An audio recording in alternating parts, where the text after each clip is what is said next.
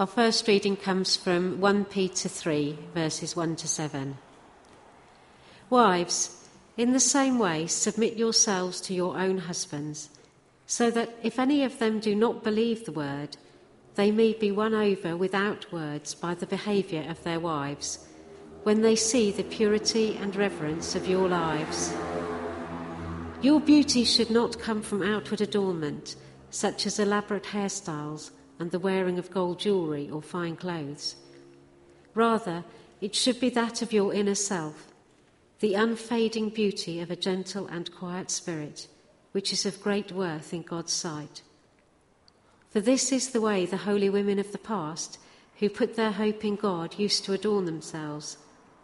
They submitted themselves to their own husbands, like Sarah, who obeyed Abraham and called him her Lord.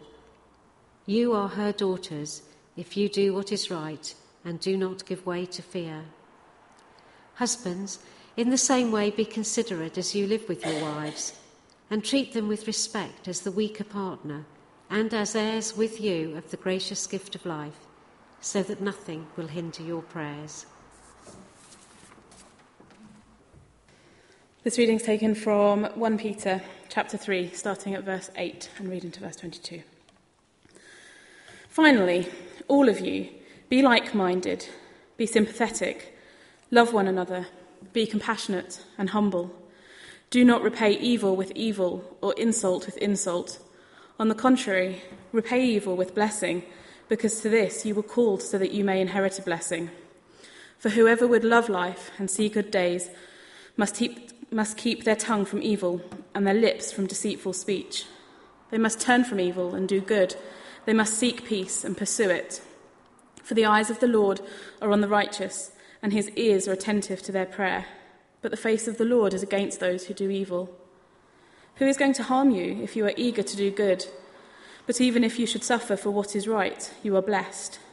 Do not fear their threats. Do not be frightened. But in your hearts revere Christ as Lord. Always be prepared to give an answer to everyone who asks you to give the reason for the hope that you have. But do this with gentleness and respect, keeping a clear conscience, so that those who speak maliciously against your good behaviour in Christ may be ashamed of their slander. For it is better, if it is God's will, to suffer for doing good than for doing evil. For Christ also suffered once for sins, the righteous for the unrighteous, to bring you to God. He was put to death in the body, but made alive in the spirit. After being made alive, he went and made proclamation to the imprisoned spirits, to those who were disobedient long ago, when God waited patiently in the days of Noah while the ark was being built. In it, only a few people, eight in all, were saved through water. And this water symbolises baptism that now saves you also. Not the removal of dirt from the body, but the pledge of a clear conscience towards God. It saves you by the resurrection of Jesus Christ, who has gone into heaven and is at God's right hand, with angels, authorities, and powers in submission to him. You might have heard the story of a guy called Larry Walters. He was a thirty-three-year-old man who decided that he wanted to see his neighbourhood from a new perspective. So he went down to an army surplus store one morning and he bought forty-five used weather balloons. That afternoon he strapped himself to a chair and several of his friends tied the now helium-filled balloons to that chair. He took along a six-pack of beer, a sandwich and a B B gun, figuring that he could shoot the balloons one at a time when he was ready to land.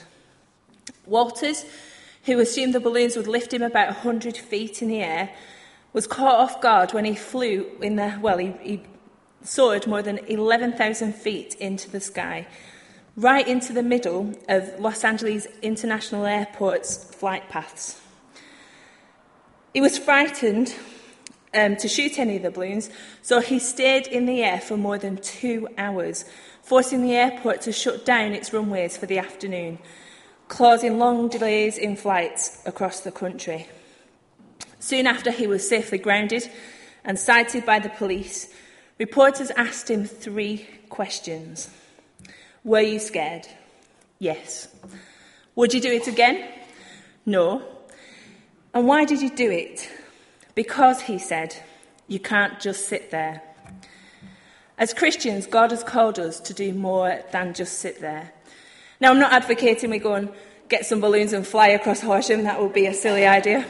But um, God has called us to join him on a great adventure. And this passage helps us think about how we can be bold in our daily living. So if we're called to an adventure, let's think about what that word means. The Oxford Dictionary says that it's an unusual and exciting or daring experience, or it means to engage in a daring or risky activity. So what is this adventure that God has called us to that involves engaging in a risky activity? Well, that adventure is, to ch- is the challenge that we have to show a watching world exactly what it means to be a Christian. We've been called to fulfil a purpose. We've been called to be people who do more than just sit there. We've been called to be bold in our faith and to share the faith we have in Jesus with others. Our mission, if we choose to accept it, is to live out our faith in such a way that the world takes notice. So what exactly is involved in that? How exactly do we do it? Well, First Peter three gives us some help with that, the second part of it, of course. And the first thing we're called to do is to live in such a way that we're eager to do good. We're called to eagerly live out our faith. Verse thirteen implies that God looks for us to be eager to do good. And First Peter three, eight to eleven tells us what that eagerness should look like. He says, "Finally, all of you, live in harmony with one another. Be sympathetic. Love as brothers. Be compassionate and humble." And a whole load of other things. He tells us that we're to be like-minded, sympathetic, love one another, be compassionate, be humble. Don't repay evil with evil or insult with insult. Turn from evil and do good, and seek peace and pursue it. In other words, God has called us to be people who show his love to those around us and try to become more like him in all things. I'm sure we've all been, from time to time, been people who don't quite manage to live up to those standards. And that's why maybe Peter has mentioned it a few times in his letters to remind us. In First Peter two seventeen, he says, "Show proper respect to everyone, love the brotherhood of believers."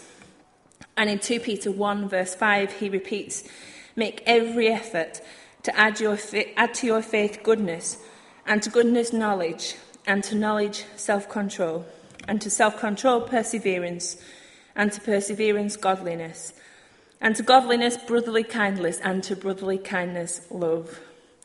So why stress this? Why repeat these things time and time again? Well, I reckon it's because it's not always easy to be those things. And because it's not always easy, it's an attitude we need to choose to have, and that takes effort. But verse thirteen, like I said, says we should be eager to do good. It was John Wesley who said, "Do all the good you can, by all the means you can, in all the ways you can, in all the places you can, at all the times you can, to all the people you can, as long as ever you can." We're invited to live our lives in such a way that people know what we stand for and that people can see our faith in action and see the good that we do to those around us. But doing that isn't always easy. Sometimes it takes a bit of courage. And verse fourteen says, "But even if you should suffer for what is right, you're blessed. Do not fear their threats. Do not be frightened." Do not be frightened, or do not fear, is something that we're told time and time again throughout the Bible. Someone once went through the Bible and found that there were at least three hundred sixty-five times that we're told to not fear. That's one command for every day of the year. Because it's hard to be bold in your faith if you're overtaken by fear. Fear and boldness just don't go together. And you know, fear is such a strange feeling. And there are all sorts of things that people are afraid of. I found a list of different phobias, And I wonder if you can think of what it is before I tell you. But there's peladophobia, which is the fear of bald people. There is aerophobia, which is the fear of drafts. There's one I can't say, so we'll move on. There's a...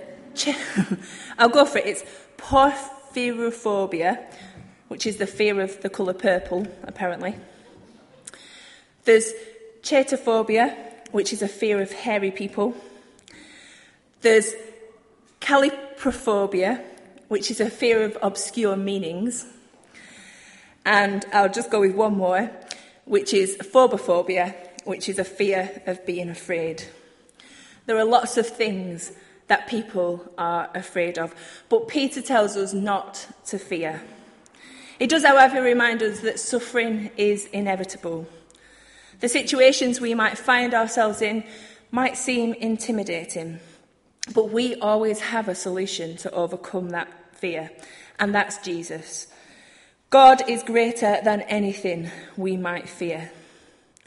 But fear is something that we all experience at some point in our lives. It's really quite normal. But we should never let it get the better of us, because we've got God on our side. When Peter questioned, "Who is going to harm you if you're eager to do good?" he was writing to strong believers who worked hard for God. They suffered, really suffered, for doing good. They were passionate about their faith regardless of the consequences. But Peter wasn't dismissing their fear, and he wasn't dismissing their suffering, which was very real to them. Instead, he was saying that their suffering in the end would result in joy. Someone asked C S Lewis, "Why do the righteous suffer?" "Why not?" he replied. "They're the only ones who should be able to take it." Because you see, when we face our fear, it allows our faith to shine. There was a book produced that had in it a study involving four hundred thirteen famous and exceptionally gifted people who have helped change the world. The author spent many years attempting to understand what produced such greatness, to find a common thread that ran through these outstanding lives. Surprisingly, the most outstanding fact was that, well, the thread that ran through all of these lives was that virtually all of them, which was three hundred ninety-two out of four hundred thirteen, had to overcome the personal fears associated with great suffering or failure in order to become who they were. Suffering is going to happen, but we need to face it knowing that God is greater. And let's be honest, the things that we call suffering are insignificant compared to what people in other countries go through. In fact, I dare say that in our culture, we don't really know what it's like to suffer for our faith, at least not like people elsewhere do. People who have threats to their life because of what they believe and their influences and how that influences the things that they do. We've got it really lucky over here. We don't really know what it is. But if we do suffer for our faith, we'll be blessed by God, is what we're told. So how does that work? Well, when we focus on the things of this world, those things can be taken from us in a heartbeat. But when we focus on God, no matter what we face, we know that God will always be with us, and that is a real blessing for anyone. Think of it this way. Romans eight twenty-eight tells us that God will work all things out for good. First Peter four fourteen says God will give you his glory in the face of insults. And Matthew six thirty-three reminds us that God provides all that we need, so we shouldn't worry. But you know, if we're afraid, we're less likely to be living our lives as boldly as we might. There might be things we could do, but we choose not to because we're scared. And because of our fears, we're less likely to share our faith through the things we do too. Leighton Ford wrote a book called Good News Is for Sharing, and he said about when he wrote his book, he said, "In preparing for this book, I've talked to a lot of people, and the fear issue comes up front again and again. What makes people hesitate to share their faith? Here are some of the fears that have been mentioned to me. I'm afraid I might do more harm than good. I don't know what to say. I may not be able to give snappy answers to tricky questions. I may seem bigoted. I may invade someone's privacy. I'm afraid I might fail. I'm afraid I might be a hypocrite. Perhaps the most common fear, however, is of that of being rejected. He goes on to say that a survey was given to those attending training sessions for a Billy Graham crusade, and one question asked was, what is your greatest hindrance to witnessing? nine percent said they were too busy to remember to do it. twenty-eight percent felt the lack of real information to share. None said they didn't actually care. twelve percent said their own lives were not speaking as they should. But by far the largest group were the fifty-one percent whose biggest problem was the fear of how the other person would react. None of us like to be rejected, ridiculed, or regarded as an oddball. We fear all sorts of things. But in the historical context of this passage, Peter tells us not to be afraid to assert your love and passion for God. It's worth the risk of being misunderstood to be a person of faith. And it comes down to this. Are we willing to live out our faith even when it means we have to stand against the culture around us? We were told to be all those things, be eager to do good. That's not what the culture around us does. Are we willing to be those people and make a difference? Peter tells us not to be afraid, but to live out our faith and to wholly live for Jesus. We will become the people that God wants us to be when we do not fear and do not be frightened.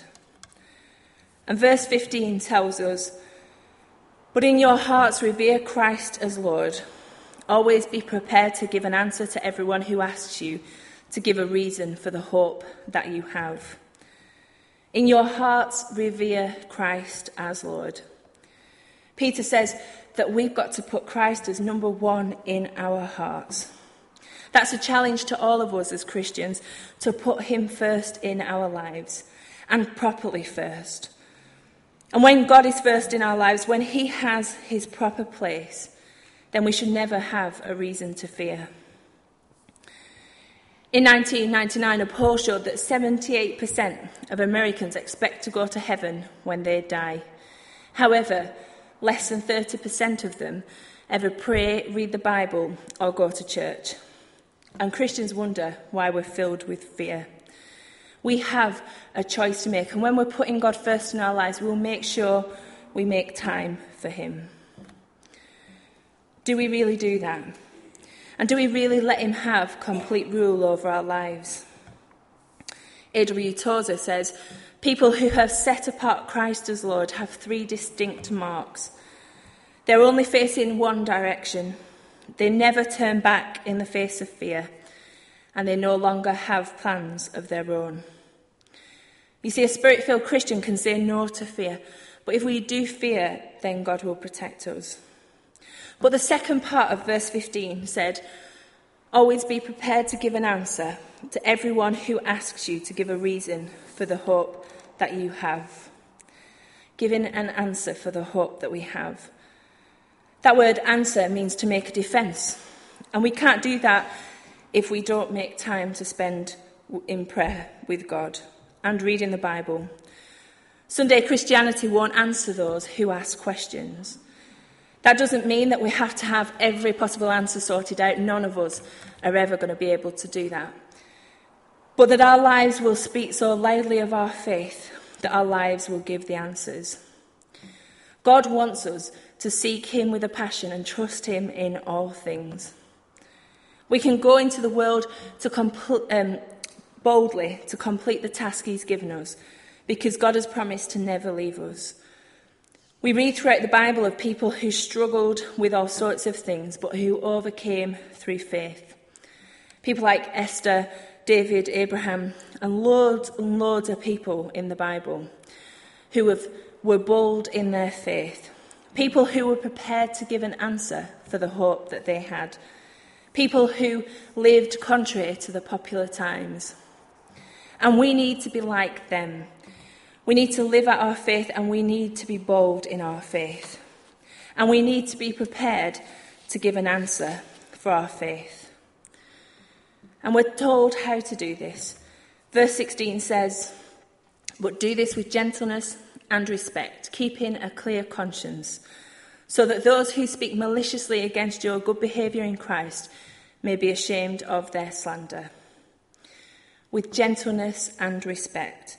Our main focus should be to present Jesus to the world by doing those things that we were told about earlier, by being sympathetic, by loving one another, by being compassionate, by being humble, by not repaying evil with evil or insult with insult, by turning from evil and doing good, and by seeking peace and pursuing it. You've probably heard of a guy called Fritz Kreisler, who was a world-famous violinist. He earned a fortune with his concerts and compositions, but generously he gave most of it away. So when he discovered an exquisite violin on one of his trips, he didn't have enough money to buy it. Later, having saved enough money to meet the asking price, he returned to the seller, hoping to purchase the beautiful instrument. But, unfortunately, it had already been sold to a collector. Kreisler made his way to the new owner's home and offered to buy the violin. But the collector had said it had become his prized possession and he wouldn't sell it. Keenly disappointed, Kreisler was about to leave when he had an idea. Could I play it one more time before it's consigned to silence, he asked. Permission was granted, and the great virtuoso filled the room with such heart-moving music that the collector's emotions were deeply stirred. I have no right to keep that to myself, he exclaimed. It's yours, Mister Kreisler. Take it to the world and let people hear it. And that's what we're to do. Take it to the world and let people hear it. God has called every single one of us to live out our faith and live it boldly in those really simple ways. But we're to take it to the world and let people hear it. And when we're questioned about why we believe in Jesus and about the difference he makes to us, let's be ready and willing to give an answer.